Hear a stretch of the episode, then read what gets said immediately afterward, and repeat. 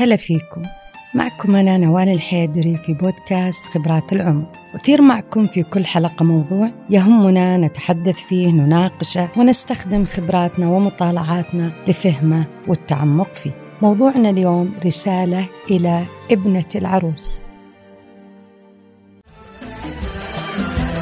بنتي الليلة عروسة في عيون اللي بكت من فرحها هام قلبي بين دمعي والغيوم. بنتي اللي لو سكتنا دمعتي فاضت حكت يا يميني في حياتي جعل برك لي ولكن لماذا هذا الموضوع؟ اولا لاحظت قلق بناتنا وحيرتهم على الإقدام على الزواج وهل من تقدم لهم مناسب ولا غير مناسب؟ ويجي السؤال الثاني مين هو المناسب؟ مين هو اللي بيشبع احتياجاتي ويكمل حياتي؟ هل حياتي ناقصة تحتاج تكملة؟ ولا هو شيء ضروري لازم أقدم عليه؟ ثانيا المتزوجات حديثا اللي يحضرون لورشة التخطيط لإنجاح الزواج عندهم قلق كبير كبير مثل ما عند ابني العريس. يتساءلون هل اللي يحدث لهم في بداية الزواج خاصة من شعور بعدم التكيف هل هو طبيعي أم دلالة عدم توافق وبين قوسين يعني هم غير موفقين مع بعض؟ وهل تتساءل هل شعوري بعدم التقبل أحيانا يجعله يبتعد أم أن ابتعاده هو ما يجعلني أشعر بالنفور تجاهه وأنا أقول لك ابنتي الغالية استمعي لحلقتنا اليوم لعلها تطمئنك وتخفف من حيرتك مع كل محبتي. ابنتي الغالية، أنت تنتقلين من حياة الابنة في وسط عائلة تحميها وتساعدها في كل أمور الحياة إلى حياة الزوجة المسؤولة المشاركة في كل القرارات. ابنتي اللي أنا أفتخر بنضجها وحكمتها تعرفين أن العلاقة الزوجية الصحية مثلها مثل كل أمر من أمور الحياة نجاحها ما يحدث بالصدفة ولا بالحظ. تحتاج جهد وقت وصبر. تحتاج تغيير في السلوك تحتاج تعلم مهارات. ولو اعتمدنا على الحظ والاماني والتوقعات وإن الزمن بيحل كل شيء بنتأخر في فهم بعضنا البعض وبتشعرين إنك تأخرتي كثير في فهمك لزوجك وبتتعبين ويتعب. لذلك ابنتي الغالية وضعت لك بعض الرسائل للتأمل والتفكير ومن ثم اختيار السلوك المناسب لك وله. اولا لابد أن تعرفين إن التخطيط للحياة الزوجية قبل حدوثها ووضع خطة لإنجاح الزواج وما يجب أن تعرفيه وتقبليه قبل الزواج. وبعدين تقرري ما يمكن أن تعيشي معه وما لا يمكن أن تعيشي معه من أمور. لذلك كان لابد من التخطيط لحياتكم معا. وأيضا تحمل المسؤولية لإنجاح هذا الزواج ولا نتركها للآخرين أو الصدف والتخطيط المقصود فيه إن إحنا نضع رؤية أو دليل يوجهكم أثناء القيام بأمور الحياة كأسلوب الحديث مع بعض، طريقة حل المشكلات، ما ترضونه لأنفسكم وللشريك، طبعا هي أمور ممكن تكتب، في ناس ما يتقبلون انها تكتب، إنها تناقش أقلها وهي قابلة للتعديل في أثناء النقاش إلين يصل كل طرف إلى ما يريده من الزواج والأسرة. طبعا هذا التخطيط يحتاج جهد ويشارك فيه مو بس العاطفة العقل والعاطفة. وأيضا يصير كأن مرجع أو وثيقة لكم إذا ابتعدتوا عن المسار المناسب المتفق عليه ترجعون مرة ثانية. مثلا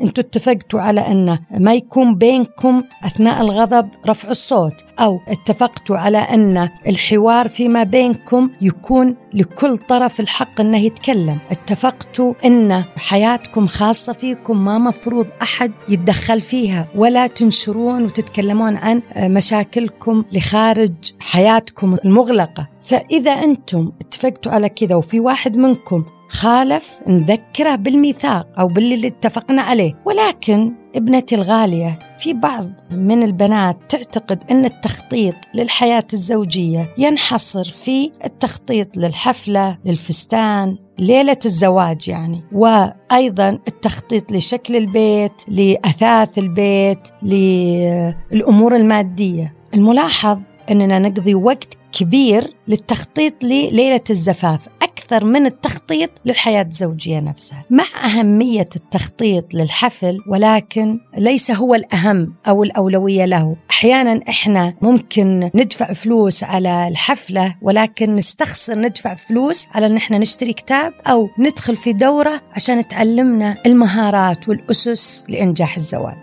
لذلك ابنتي الغالية انتبهي لهذه النقطة.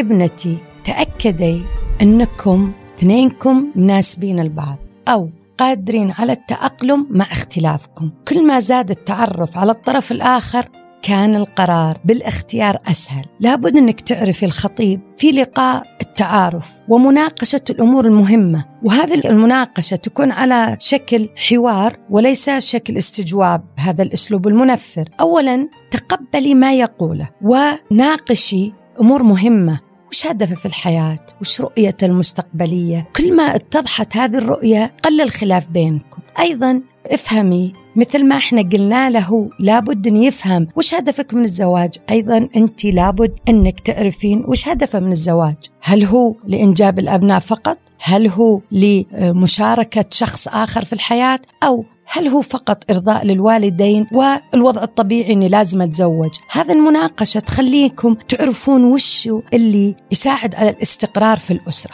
أيضا لابد من مناقشة الأمور المهمة لكل طرف منكم. مثلا في بعض الأمور لابد أني أعرفها ولو الخطوط العريضة حتى ما يكون مستقبلا موضوع للمشاكل اليومية والخلاف المتواصل دائما. مثلا درجة الالتزام الديني. هذه من الأمور المهمة. في أحيانا إحنا نقيس على الشكل. الشخص ونقرر درجة التزام الدين. إحنا لازم نسأل سؤال صريح لأنه ممكن يعيق تواصلنا يعيق حياتنا. لابد أن يكون في خطوط مشتركة في هذه النقطة. أيضا إحنا معظم ما نتعلمه من الخطأ والصح يأتي من نشأتنا وقيمنا وخلفيتنا والمشاكل تظهر إذا اختلفت درجة الالتزام الديني وأثرت ممارسة أحد الزوجين على سلوك الآخر من منع أو أمر وغيرها أو استخدام الأسلوب غير الملائم كالنقد أو الاستهزاء لتأثير على الآخر. ولكن إذا فهم الزوجين مبادئ الإسلام فهما صحيحا يساعد على المحافظة على الحياة الزوجية ولكن ناقشوا هذه النقطة. ناقشوا نقطة الصلاه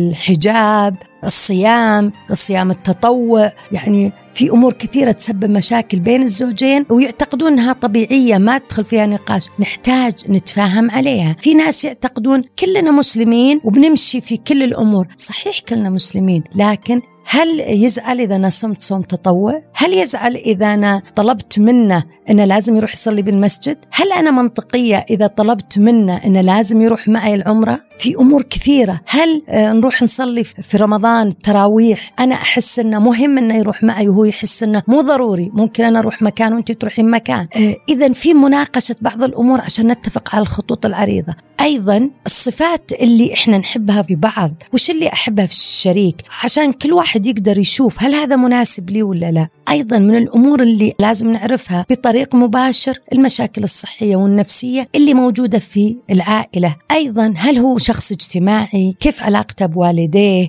كيف يقضي وقت الفراغ عنده. أيضا من الأمور الحساسة ولازم إن إحنا نناقشها. لو تدخلت والدتك أو والدك في حياتنا الشخصية في إنجاب الأبناء في السكن في السفر كيف بنناقشه؟ أيضا لابد أن نتفق على سياسة في التعامل بيننا وبين والدينا وطريقة حل الخلاف لو حصل تدخل من أحد الوالدين في علاقتنا الخاصة. وأيضا كل شخص بيشوف وش الأشياء المهمة بالنسبة له ويسأل عنها قبل حدوث الزواج.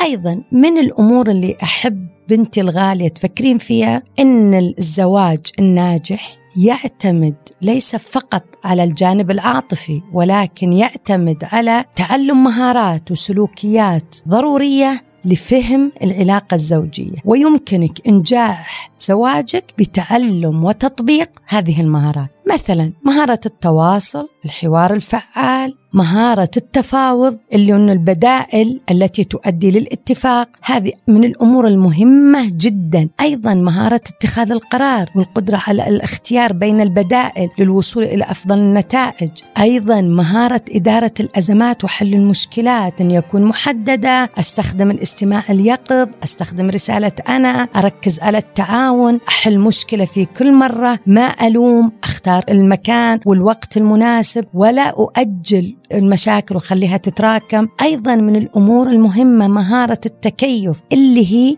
يقصد فيها قدرة الفرد على التكيف مع البيئة الجديدة وإقامة علاقات اجتماعية سوية والقدرة على التوافق مع المجتمع والالتزام بقواعده وأخلاقياته. وهذه بحر واسع ممكن تقرين فيها كيف أكتسب مهارة التكيف. والمهارات مثل ما هو معروف ما ننولد فيها إحنا نكتسبها. أيضا من الأمور المهمة مهارة الاعتذار. هي مهمة لكن ما نميت عندنا. أيضا مهارة التشجيع اللي هي تقول للآخر أنا أتقبلك كما أنت. إظهار الثقة التركيز على نقاط القوة تقدير جهود الطرف الآخر الاستماع والتعاطف الاحترام والأمان. أيضا هذه المهارات تحتاج لاكتسابها جهد ووقت وإرادة وصبر. من الأمور ابنتي الغالية اللي لازم تركزين عليها أن تجعلي الرضا هدفك وليس تحقيق التوقعات. يقال السعادة تتعلق بعقليتنا أكثر من وضعنا. فإذا كنت سعيدة وراضية في حياتك. فإن المحتمل أن تستمر سعادتك ورضاك حتى لو تزوجتي. إذا أنت لك دور في سعادتك الشخصية عن طريق نظرتك للأمور وتوقعاتك اللي تكون منطقية. إذا بدينا حياتنا الزوجية بتوقع الكمال كمال الحياة كمال الزوج مسكين بيفشل في تحقيق توقعاتك. وستشعرين بالإستياء وبالإحباط باستمرار لأنك ما وضعتي توقعات مناسبة. لتشعري بالرضا تأكدي أنك واقعية فيما وضعتي من أفكار وبعدها اشرحي له توقعاتك. إن كانت منطقية تمام؟ ولا تقبلي كما هو بالإيجابي والسلبي. بدلا من توقع وطلب الكمال تحتاجين تكون حياتك أكثر توازن. كثير من البنات يقدمون على الزواج بتوقعات عالية جدا. هذا يؤدي لخيبة الأمل إذا عشتي بحقائق الحياة اليومية. عشان كذا من المهم أنك تناقشين توقعاتك مع زوجك بداية من مسؤوليات المنزلية انتهاء بتفاصيل العلاقة بينكم ومناقشة ما يتوقع كل واحد منكم من الآخر. وخاصة الآن إن إحنا صرنا نرفع سقف التوقعات بسبب ما نشوفه في وسائل التواصل. فإذا بالغ كل شخص منكم في توقع أمر من الأمور مع الآخر هذا بسبب ضغوط كبيرة في علاقتكم. ابنتي الغالية كوني مستقلة فكريا ولا تتأثري بالرسائل الموجودة في المجتمع. خاصة السلبية منها. كوني مستقلة ماليا لتكوني قادرة على إدارة حياتك. شو المقصود بكل هذا؟ أولا الشعور بالقدرة على التحكم في حياتك يجعلك تشعرين بالقوة الذاتية. فالاستقلال اللي أنا أقصده هنا يبدأ بالقدرة على الاعتناء بنفسك عاطفيا وجسديا وأيضا تكونين على طبيعتك. ما تحاولين تكوني صورة من نساء أخريات لإرضاء أي أحد لأن هذا سيضرك مهما كانت من تقلدينها سواء قريبة منك أو منه أو مشهورة في وسائل التواصل. خذي الصفات اللي تناسبك لكن لا تنسي طبيعتك. اعرفي نقاط قوتك واهتماماتك وركزي عليها. لا تخضعي لما هو سائد فقط من أجل المسايرة. ما يلائمك ما يجعلك تشعرين بالراحة والثقة في النفس هو الذي تمسكي فيه. هو الأهم أن تبدين بحالة جيدة. سيجعلك تشعرين بشعور جيد. أنت لست مجبرة على التصرف أو فعل أي شيء لأنه سائد تقوم فيه جميع النساء. وهذا لا يعني عدم اللجوء وطلب المساعدة. عندما تحتاجين زوجك عائلتك أحبابك كل ما يعني أن تعرفي وتفهمي نفسك وما يجعلك سعيدة. قدرتك على اتخاذ القرار القدرة على الموازنة بين ما يرغب به قلبك وما يعتقده عقلك إنه الأفضل. ولا تخافي من طلب النصيحة ما زلت أنت الشخص الذي يقوم باتخاذ القرار. حتى إذا استمعت إلى آراء من حولك. ومن ثم إذا كنت إنسانة مستقلة فكريا تستطيعين أن تكوني مستقلة ماديا وهو جزء هام من كونك امرأة مستقلة. فالاستقلال المادي يساعدك في أنك تشاركين ماديا في حياتكم المشتركة ويكون لك دور في اتخاذ القرارات في الحياة المشتركة. وأيضا قدرتك على الإدارة المالية لأموالك ولدخلك هذا يزيد من ثقتك بنفسك ويزيد من دعمك للشريك. ابنتي الغالية. الوضوح والصراحة في السلوك والأفكار والخطط المستقبلية مهم جدا ليطمئن وليرتاح ولترتاحي. فالعلاقة الزوجية قائمة على الصراحة والوضوح والشفافية. قد تنهار إذا سيطر الغموض على سلوك أحد الأطراف أو الطرفين لأنه يعني إن في شيء يخاف أحد منكم إنه يقوله للثاني. يخلق حالة من التوتر عدم الاستقرار وهي الغموض بيئة غير مناسبة للحفاظ على العلاقة الزوجية. وليس المقصود الوضوح الدخول في كل تفاصيل يومية وإني أتكلم عن كل الأحداث اللي صارت لي لأن هذا ينم عن عدم نضج. كأني أتكلم بهدف إنه يعطيني النصيحة وأزعل إذا أعطاني النصيحة. اذا في أمور ما تحتاج. إنك تدخلين في التفاصيل اليومية لأن ممكن يبدأ يعطيك النصيحة وتبدين تحسين إنه ما يثق فيك وإنه يشكك فيك وإنه يشكك في سلوكك لأن الرسالة اللي يفهمها الرجل دائما أن من يتكلم عن موقف ما يحتاج إلى نصيحة. لذلك كوني دقيقة في وش الأشياء اللي تتكلمينها وأيضا لا تصدقين الشائع والكلمة اللي منتشرة عندنا. خليك غامضة تصرف بغموض. أبدا هذا شيء غير منطقي وغير عاقل. اللي يمكن المقصود فيه لا تدخلين بالتفاصيل عشان ما ينزعج منك. لكن إذا كنت واضحة يكون علاقتك فيه واضحة أيضا. يكون عندك الثقة. وأنا اللي أقصده أحيانا أروح مكان أقول إني رايحة مكان ثاني أقابل شخص أقول إني قابلت شخص ثاني. كل هذا ليه؟ حتى لو كان هو يختلف معك في بعض الأمور تفاهموا قبل ما تتصرفين لأن من الخطورة على العلاقة أنه يكون في عدم وضوح. ابنتي في بداية زواجك تحتاجين دعم معنوي ونفسي ومعرفي. تذكري عندما تشعرين بالحاجة لهذا الدعم اختاري أشخاص مناسبين. وأنا أرى عائلتك هي الأقرب. أمك أبوك أخوانك خواتك ابحثي عن المناسب منهم والأقدر والأكثر حكمة ليساعدك. أحيانا الملاحظ إن بناتنا تروح للصديقة للزميلة في العمل وتستشيرها في أمور مرة حساسة. زميلتك وصديقتك ونعم فيها ولكن الأولوية للأقرب فالأقرب. إذا كان موضوع جدا خطير ابحثي عن مستشارين. وليس بر بأهلك إنك تخفين عنهم ما تمرين فيه. لأن أحيانا يكون اللي تمرين فيه خطير. أحيانا يشك في أخلاقك يشك في سلوكياتك تروحين تتكلمين مع صديقتك. أبدا اللي مفروض تتكلمين معها أمك أو أبوك أو أخوك أو أختك خاصة على المواضيع الخطيرة. لأنهم هم الأقرب. الأكثر خبرة. هم من اللي بيحمونك هم اللي يحافظون على سرك. طبعا ما أقول أنك بالغي في إدخالهم بكل التفاصيل البسيطة في حياتك عشان ما يسبب ذلك نفورهم من زوجك. ولكن الدعم المعنوي والنفسي تحتاجينه من الناس الأقرب. أيضا الدعم المعرفي ابحثي عن مصادر المعرفة المختصة ومن كتب مواقع ثقة استشارات وليس أشخاص أو منتديات أو أشخاص مشهورين. قبل ما تأخذين استشارة اعرفي مين اللي تأخذين من الاستشارة. وش متخصص؟ وش خبراته السابقة؟ وش سمعتي عنه؟ وش سمعتي له؟ أمور كثيرة. ما يكون أي أحد انتشر. خلاص معناه أني أستشيره وأتوهق في استشارته. ابنتي الغالية شعورك بالفقدان خاصة فقدان نمط الحياة فقدان الأشخاص اللي تربيتي معاهم شعورك بعدم التأقلم مع الحياة الزوجية شعورك أحيانا بالحنين للأيام الأولى مو معناه أنك منتي مرتاحة. هذا طبيعي يسمونها الصدمة الثقافية الزواجية تمر بمعظم المتزوجين إلا فيما ندر فيها ثلاث مراحل. المرحلة الأولى اللي هي فترة يكون الخطيبين ولا الزوجين يحسون الحياة حلوة وأن حالة الحب اللي هم يعيشونها وأن الاختلافات قليلة. وحتى أن حتى لو صار فيها اختلافات يحسون أنها اختلافات حلوة. فيها أشياء مختلفة ما ينزعجون من الشيء الجديد. ولكن بعد فترة يجيهم مرحلة وهو المرحلة اللي يصير فيها كأننا نكبر الاختلافات اللي بيننا. ويجينا قلق وإحباط وغضب والأشياء اللي كانت حلوة وتعجبنا أصبحت غريبة وأحيانا نشعر بالإهانة. ليش إحنا أصلا نسوي أمور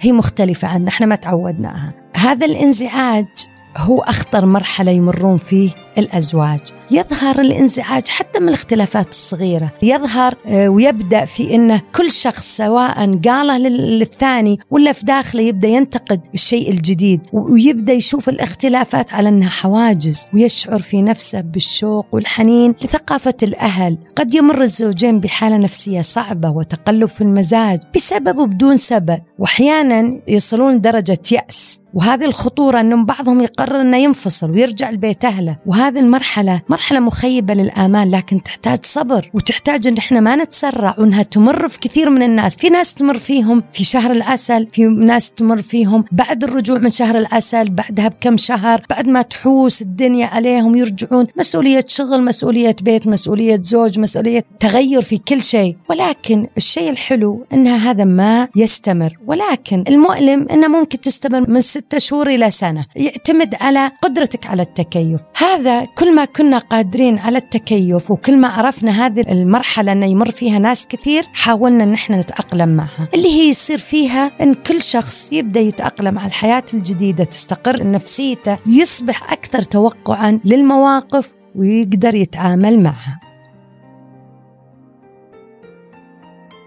أيضا من الأمور اللي لازم ننتبه لها ابنتي الغالية خاصة إحنا النساء اللي يحصل لنا أحيانا إن إحنا إذا حبينا شخص نحاول نقدم له خدمات لنحسن من طريقة عمله للأشياء.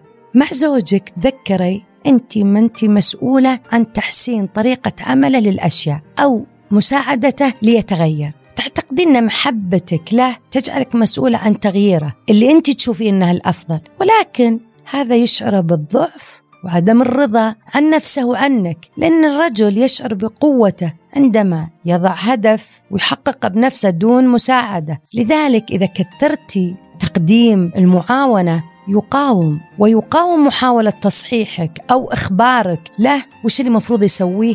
دون أن يطلب هو ذلك. لذلك انتبهي من هذا. ابنتي الحبيبة تذكري نحن النساء نحتاج أن نفضفض لمن نحب عن مشاعرنا تجاه أشخاص أو مواقف مررنا فيها. ونحتاج فقط الاستماع والتعاطف. هو يرى أنك تكلمتي تحتاجين حلول ويحاول أن يقدم لك الحلول ليغير مشاعر الاستياء اللي عندك إلى رضا. ولكن أنت تشعرين أنه ما فهمك وما شعر فيك. لذلك اشرحي له في وقت جيد مو وقت فضفضتك في وقت جيد بينكم بيني له وش اللي تحتاجين إذا أنت تكلمتي. اختاري وقت مناسب اشرحي له إن مشاعرك إذا تكلمتي تحتاجين فيها فقط تعاطف ورعاية وليس حلول. لأنك إن رفضتي حلوله وشعرت إنه ما فهمك وصار فيه استياء تحسين إنه مو ثقة وإنك ما تقدرينه وما تقدرين اللي قدمه لك. وتقر رغبته هو في إنه يسمعك ويوقف إنه يهتم فيك. ولتحصلي على دعمة ومساندته باستمرار اشعريه بأنك محتاجة له إيش يعني أشعر بأني محتاجة له؟ الاحتياج يعني الاتصال المباشر فيه، التواصل وطلب الدعم منه بأسلوب مليء بالثقة بأنه سيستطيع مساعدتك. إذا هو شعر بأنك غير محتاجة له وأنك ما تثقين فيه يصبح بالتدريج سلبي ومع الوقت ما يقدم لك شيء ويتوقف. وهذا اللي إحنا نعاني منه إذا بينا لهم انهم ما يعرفون وما يقدمون شيء صح. لذلك اشرحي له ما تحتاجين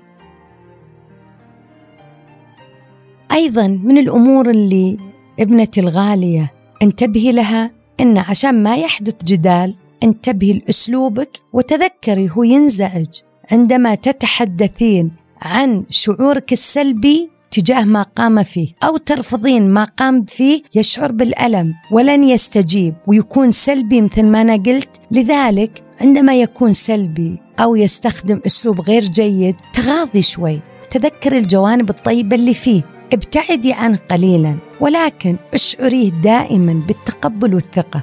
تذكري إنه أحيانا يعترض لا على ما تقولين ولكن كيف تقولينه. قولي ما تريدين ولكن بأسلوب نرجع ونقول مقبول وبثقة انه بيتجاوب دائما معروف إن الخلافات تبدأ بين اثنين ولكن لإيقافها يتطلب عاقل واحد. أحيانا تحتاجين وقت مستقطع بذكاء لتخفيف حدة الانفعالات. بقوم أغسل أبغى أجيب موية. إذا بذكاء استقطعي وقت. فهم ما يحتاج. هل هو يحتاج تقدير؟ يحتاج دعم أقدمه له الآن أو أترك النقاش في وقت آخر. حتى لو أخطأ المحبة الحقيقية يحتاجها عندما يكون في حالة ضعف وحالة ضعف الرجل اللي هو عندما يخطئ وإذا كثرت عليه وبينت له خطأ أنا قلت لك أنت سويت كذا. هنا الآن يحتاج الدعم مو في حالة القوة. عندما يخطئ في أمر ما نسيان شيء ما سوى سوى الشيء بالشكل اللي أنت تبينه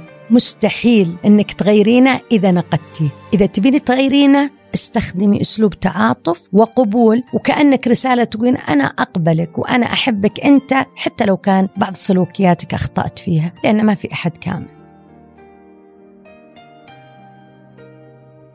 أيضا ابنتي لا تنسي نفسك.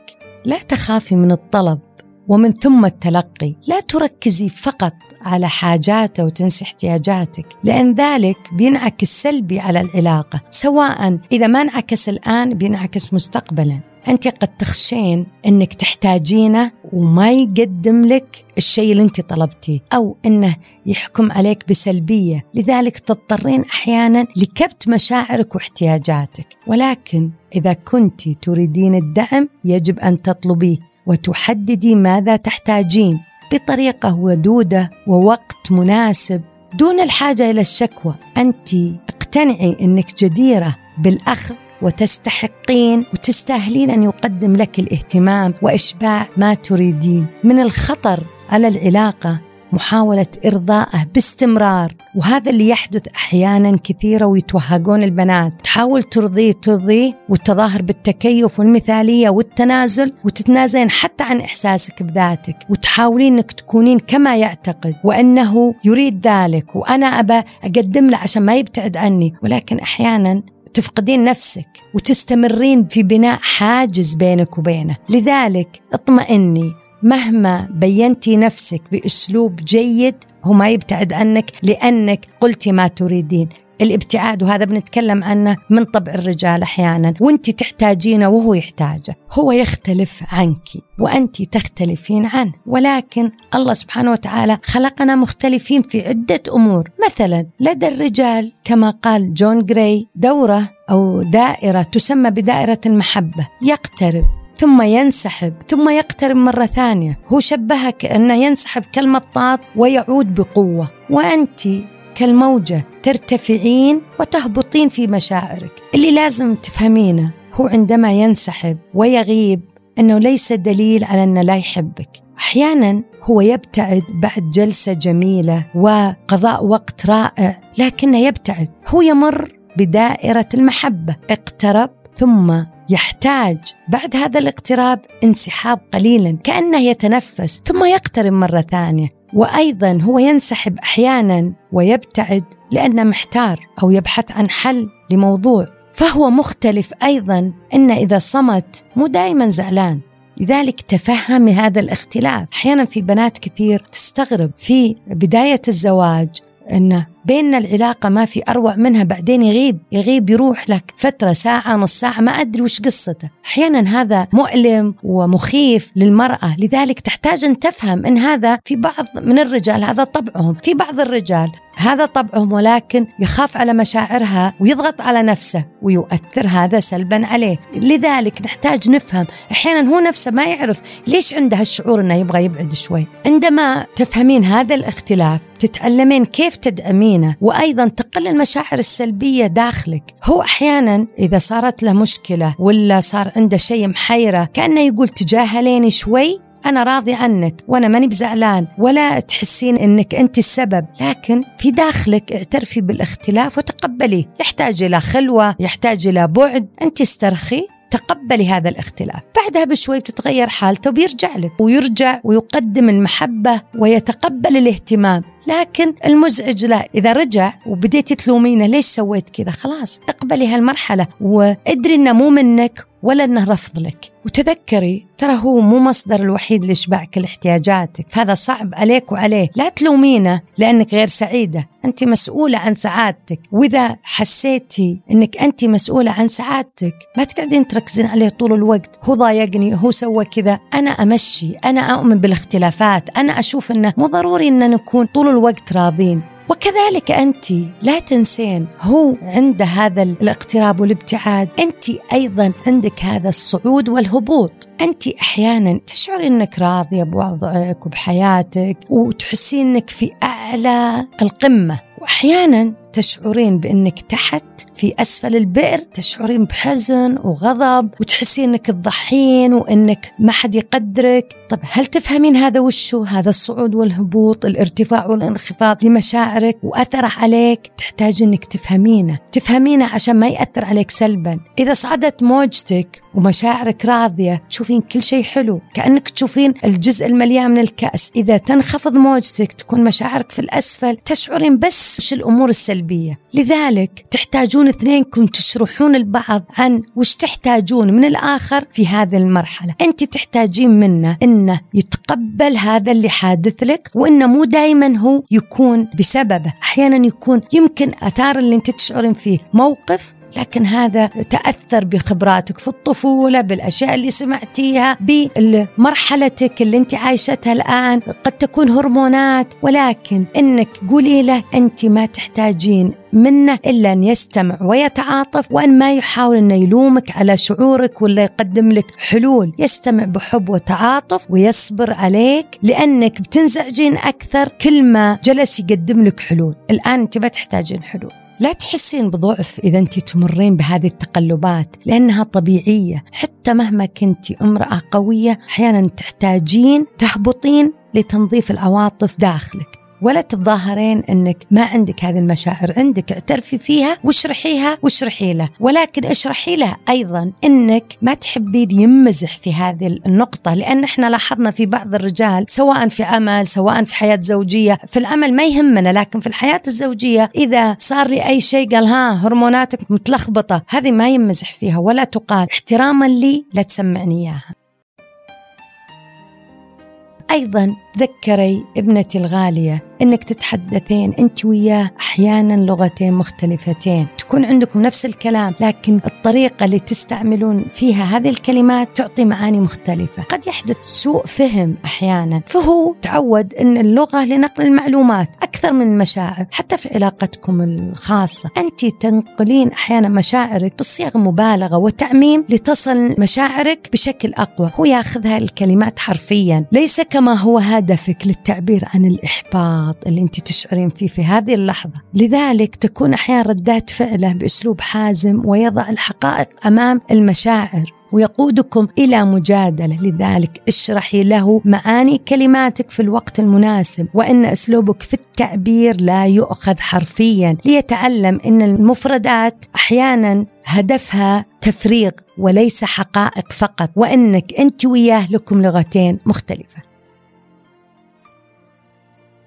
ابنتي انت وهو لديكم حاجات عاطفية مختلفة. لتدعميه لا تعطيه ما تريدين انت فليس لديه نفس حاجاتك ورغباتك. عشان ما يصير فيه استياء هو يحتاج بشكل مختصر لا تقدمين له حب رعاية كما تريدين. قدمي له حب ثقة كما هو يحتاج. حاجاته هو لابد إنه يشعر إنك تحبينه وتثقين فيه. أنت تبغين حب إنه يرعاك. لذلك كل واحد يقدم نوع الحب اللي يحتاجه الآخر وليس اللي هو يحتاجه. أيضا من الأمور اللي لازم أنك تنتبهينها هو يبغاك ما تقلقين. عليه لأنك تحبين حب ثقة وأنه يقدر يحل المشاكل بالحالة. أنت تعتقدين أن القلق عليه هذا جزء من المحبة لأنك ترين أن الحب هو حب رعاية. حب الرعاية اللي أنت تبغينه مو اللي هو يبغاه. تذكري الرعاية الزائدة تخنق. أنت هدفك مساندة ولكنه لا يشعر بذلك بل يشعر بالضيق من كثرة التأكيدات. أكلت أخذت الدواء تأكدت من كذا تأكدت من كذا ولكن انتبهي لهذه النقطة. من الأمور المهمة والحساسة اللي نحتاج إن إحنا نتكلم فيها ابنتي الغالية العلاقة الحميمة. نعم إحنا ربيناك على العفة والبعد عن الأمور الجنسية ولكن إحنا الله خلقنا باحتياجات. بعضها يشبع عندما نشعر بها وبعضها يتأجل إشباعه إلى أن يحين وقته. لذلك ألاحظ أنك تشعرين بعدم الراحة عند الحديث عن موضوع العلاقة الحميمة. ولكن الآن هو وقته. تستعدين للدخول في الحياة الزوجية وحتى ما يكون موضوع مخيف لأن الإنسان دائما يخاف مما يجهل وأيضا لوجود كم هائل من المعلومات الخاطئة اللي منتشرة لابد من المعرفة. والمعرفة أهمها أنك تتعرفين على مكون أو مكونات أعضائك الداخلية. أيضا أن يكون عندك الثقافة الجنسية الصحيحة كيف العناية بالأماكن الحساسة كيف الاهتمام بالنظافة. أيضا كيف تتقبلين نفسيا وجسديا العلاقة. لابد أنك تعرفين أن الخوف من إن جسمك غير مناسب أو إنه لن يحبه الشريك هذه فكرة مبالغ فيها. ارتاحي تقبلي ذاتك ليكون عندك راحة نفسية لتقبل العلاقة أيضا. العلاقة الحميمة تحتاج تواصل خاصة في بداية الزواج. وعلى فكرة الرجال والنساء زي بعض لديهم نفس الحيرة والخوف والجهل. لذلك من المناسب أن ندخل للزواج والجنس بروح الصداقة والاهتمام بالتعلم والوعي للوصول للمتعة. معا تحتاجين استرخاء عقلي. ليتأثر الجسد. العلاقة ما تحتاج أنكم تستعجلون فيها. تحتاج تهيئة تحتاج استرخاء. تحتاج أنكم تعرفون الاختلاف بينكم بين النساء والرجال في العلاقة الحميمة. اختلافات كثيرة ابحثوا افهموا وش الفرق بينهم. من الأمور اللي لازم تعرفونها أيضا أن الرجل يهتم بتحقيق الهدف والمرأة تهتم بالطريق للوصول للهدف. لذلك لازم نعرف أحيانا الرجل يعتقد أن العلاقة الحميمة تحل الإشكالات العاطفية. المرأة ترى حل الإشكالات أول بعدين مارس مع العلاقة الحميمة. هذا لابد أن إحنا نعرفه. من الأمور اللي لازم تنتبهون لها اثنينكم وأنا قلتها لابن العريس وأقولها لابنة العروس احفظوا العهد بينكم لا تتحدثون عن أموركم أمام الآخرين. هذا يعتبر خيانة للعهد. وأسوأ شعور إن أخباركم تلقونها عند أطراف أخرى، مثلا أي خبر أو أي موضوع صار بينكم يسمع هو إن أهلك أو أهله أو صديقاتك دخلوا في أدق التفاصيل. هذا يشعر بعدم الأمان وأنك منتي بثقة حتى لو أمر تعتقدينه بسيط لذلك لابد أن نتفق. وش الأمور اللي نتحدث فيها؟ وش الأمور اللي ما نتحدث فيها؟ أحيانا حالته الصحية حالة أهله حالتهم المادية المشاكل اللي بينهم كل ذا أمور خاصة ما يحبون يتكلمون فيها. ومن أهم الأمور اللي ما مفروض أحد يدخل فيها العلاقة الحميمة. لابد من التفريق بين الحديث عن الأمور العادية والأمور اللي غير عادية. ما مفروض تقال فرعاية الخصوصية تحقق المودة والسكينة. من الأمور اللي لابد أنك تكونين ذكية فيها أيضا العلاقة مع أهل الزوج وأقاربه. في بداية الزواج حاول التحكم في حماسك لبناء علاقة قوية مع أهل الزوج. اجعلي بناء العلاقة يأتي تدريجيا. إلين تعرفينهم أكثر. وش اللي يناسبهم وش اللي ما يناسبهم. لأن العلاقة السريعة والحماس قد ينتج اولا صدمات لك بسبب الاختلاف. أيضا اختلاف اسلوب حياتهم. أيضا قد ينشأ عنه ثانيا إن أهل الزوج لديهم توقعات لك لا تستطيعين تحقيقها. ذكري أنت مو ابنتهم أنت ابنة عائلة أخرى وأنت عضو جديد في العائلة هم عائلة مختلفة. حافظي على التواصل المباشر والشخصي ولكن لا تدخلين بقوة ولا تتوقعين دائما المحبة. توقعي العلاقة المحترمة اللي بينكم والعلاقة تأتي مع الخبرات. حاول النظر لهم على أنهم ناس جيدين ويساعدون في بناء حياة جيدة وأن هذه مثلا الأم لا تلومينها على أي شيء يحدث من زوجك ولكن ابني معها علاقة جيدة.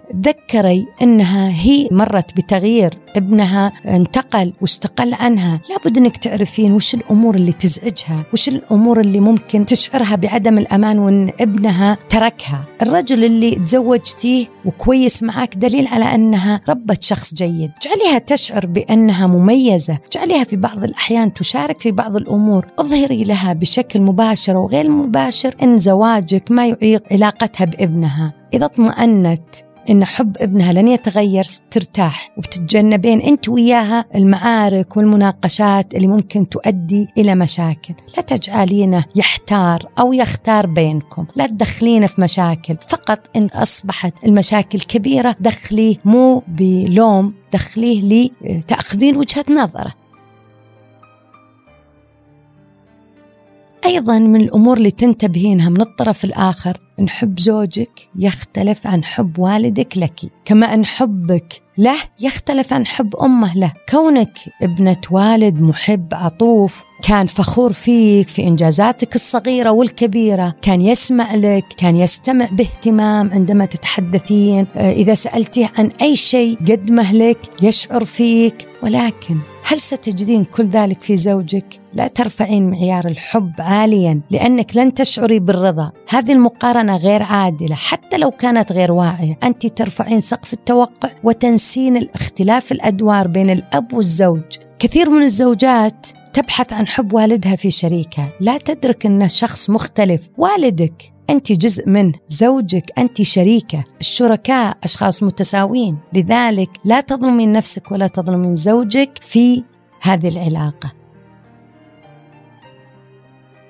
أيضا في المقابل لا تنسين والديك بعد الزواج. بيقل الوقت اللي بتقضينه معهم بتصير أولويتك بناء بيتك الجديد. ولكن لا تنسين مشاعر والدك أنك تركتيه وأنه كان هو الحب الأول عندك. كنت مدخلته ويتكلم معاك ويعطيك آراء. بعدين تنقطعين فجأة. مؤثر. ليس فقط للأم اللي إحنا متعودين نقول بتفقدك حتى الأب يفقد. لذلك لا تنسين أنك تخصصين وقت لهم خلال الأسبوع. لا تنسينهم. وإذا جيتي لابد أنك تكونين جالسة متفرغة لهم تتكلمين معاهم تدخلينهم في أمورك مو الأمور الخاصة لكن ما تصيرين خلاص تنقطعين. وزعي الوقت بينك وبين إخوانك واخواتك في العناية بالأهل. وإن كانوا ما يحتاجون عناية يحتاجونكم في إنكم ما تنقطعون بعد الزواج. أمك اللي كانت مسؤولة عنك وتنتبه وتشوف وتتكلمين أنت وياها فجأة انقطعتي. حتى أمك بتفقدك. أمك بتحس إن البيت خلا. لا تنسين تسألين عن مشاعرها تنسين تسألين عن مشاكلها تحتاج تتكلم أيضا من الأمور اللي ننتبه لها. لا تتصرفين أنت وزوجك برومانسية أمام أهلك هذا مو بسهولة يقبلونه ولا أمام أهله. كل ذا يبغانا نفهمه. دخلي والدك والدتك والدة زوجك بالأفكار بالمشاركات وش نحتاج وش وأنت لك الحرية إنك تقررين وش تاخذين. لكن خليهم يعرفون وش أنت فيه. أيضا لا تكونين حالمة وتتوقعين حب والديك لزوجك ولا حب والديه لك من أول أمر تحتاجون تبنون هذه العلاقة. أخيرا بعد سماعك لهذه الرسائل من أمك المحبة للحصول على ما تريدين في علاقتك مع زوجك أنت الآن جاهزة لبناء علاقة جيدة تشعرك بالأمل بالحياة والقدرة على التكيف مع التغيرات العاطفية وتقبل وتفهم ما يحدث لك من أمور الحياة اللي تكون أحيانا سهلة أحيانا تحتاج جهد أحيانا محبين واحيانا نشعر قلوبنا فارغة. لذلك نحتاج فهم كل ذلك وأن نكون صبورين على أنفسنا وعلى شريكنا وأن نكون قادرين على النمو وتحقيق ما نحلم به لحياتنا مع كل المحبة لك يا ابنتي الحبيبة. يقال اقرأ ما ينفعك ونضيف انتفع بما تقرأ وتسمع. فبعد أن تشاركنا المعرفة ندعوك لاستخدامها وتطبيقها ونتمنى لك حسن الحال. كنتم معي أنا نوال الحيدري في بودكاست خبرات العمر.